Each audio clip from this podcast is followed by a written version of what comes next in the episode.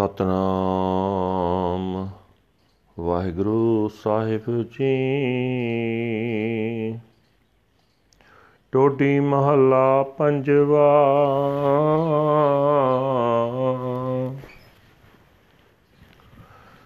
ਗਰਭ ਗਹਿ ਲੜੋ, ਮੂੜੜੋ ਹਿਓ ਰੇ।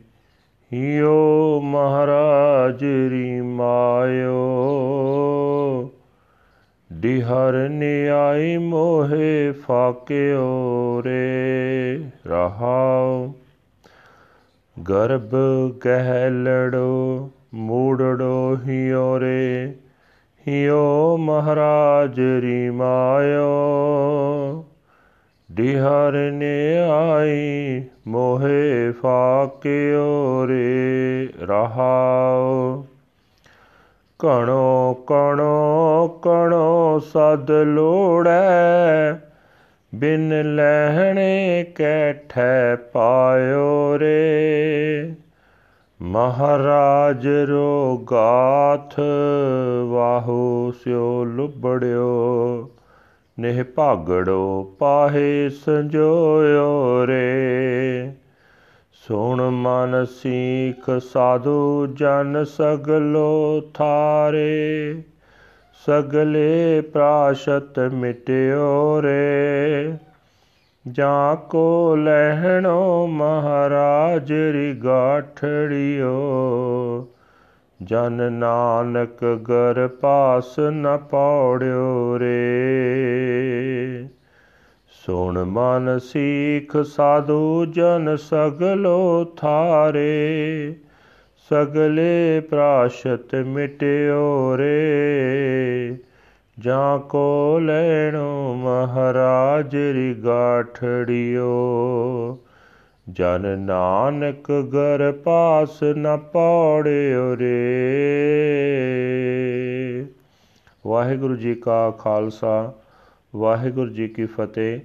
ਇਹ ਹਨ ਅੱਜ ਦੇ ਪਵਿੱਤਰ ਹੁਕਮਨਾਮੇ ਜੋ ਸ੍ਰੀ ਦਰਬਾਰ ਸਾਹਿਬ ਅੰਮ੍ਰਿਤਸਰ ਤੋਂ ਆਏ ਹਨ। ਧੰਨ ਧੰਨ ਸਾਹਿਬ ਸ੍ਰੀ ਗੁਰੂ ਅਰਜਨ ਦੇਵ ਜੀ ਪੰਜਵੇਂ ਪਾਤਸ਼ਾਹ ਜੀ ਦੇ ਟੋਡੀ ਰਾਗ ਵਿੱਚ ਉਚਾਰਨ ਕੀਤੇ ਹੋਏ ਹਨ।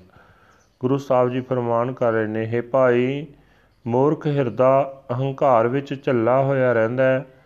ਇਸ ਹਿਰਦੇ ਨੂੰ ਮਹਾਰਾਜ ਪ੍ਰਭੂ ਦੀ ਮਾਇਆ ਨੇ ਮੱਛੀ ਵਾਂਗ ਮੋਹ ਵਿੱਚ ਫਸਾ ਰੱਖਿਆ ਹੈ। ਜਿਵੇਂ ਮੱਛੀ ਨੂੰ ਕੁੰਡੀ ਵਿੱਚ ਠਹਿਰਾਓ।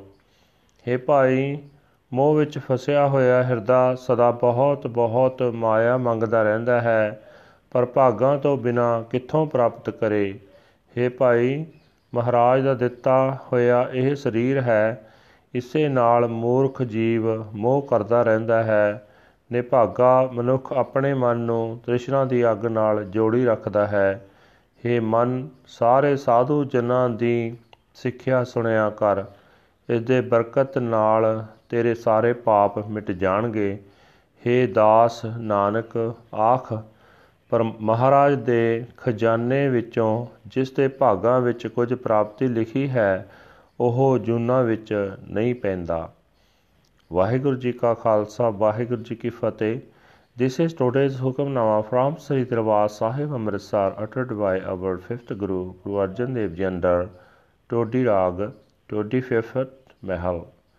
Guru Sahib say that my foolish heart is in the grip of pride by the will of my Lord God, Maya, like a which has swallowed by soul.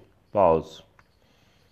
More and more he continually yearns for more, but unless he is destined to receive, how can he obtain it? He is entangled in wealth bestowed by the Lord God. The unfortunate one attaches himself to the fire of desires.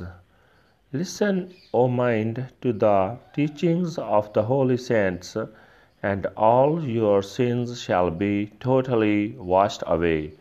One who is destined to receive from the Lord, O servant Nanak, shall not be cast into the womb of reincarnation again. Waheguru ji ਕਾ ਖਾਲਸਾ ਵਾਹਿਗੁਰੂ ਜੀ ਕੀ ਫਤਿਹ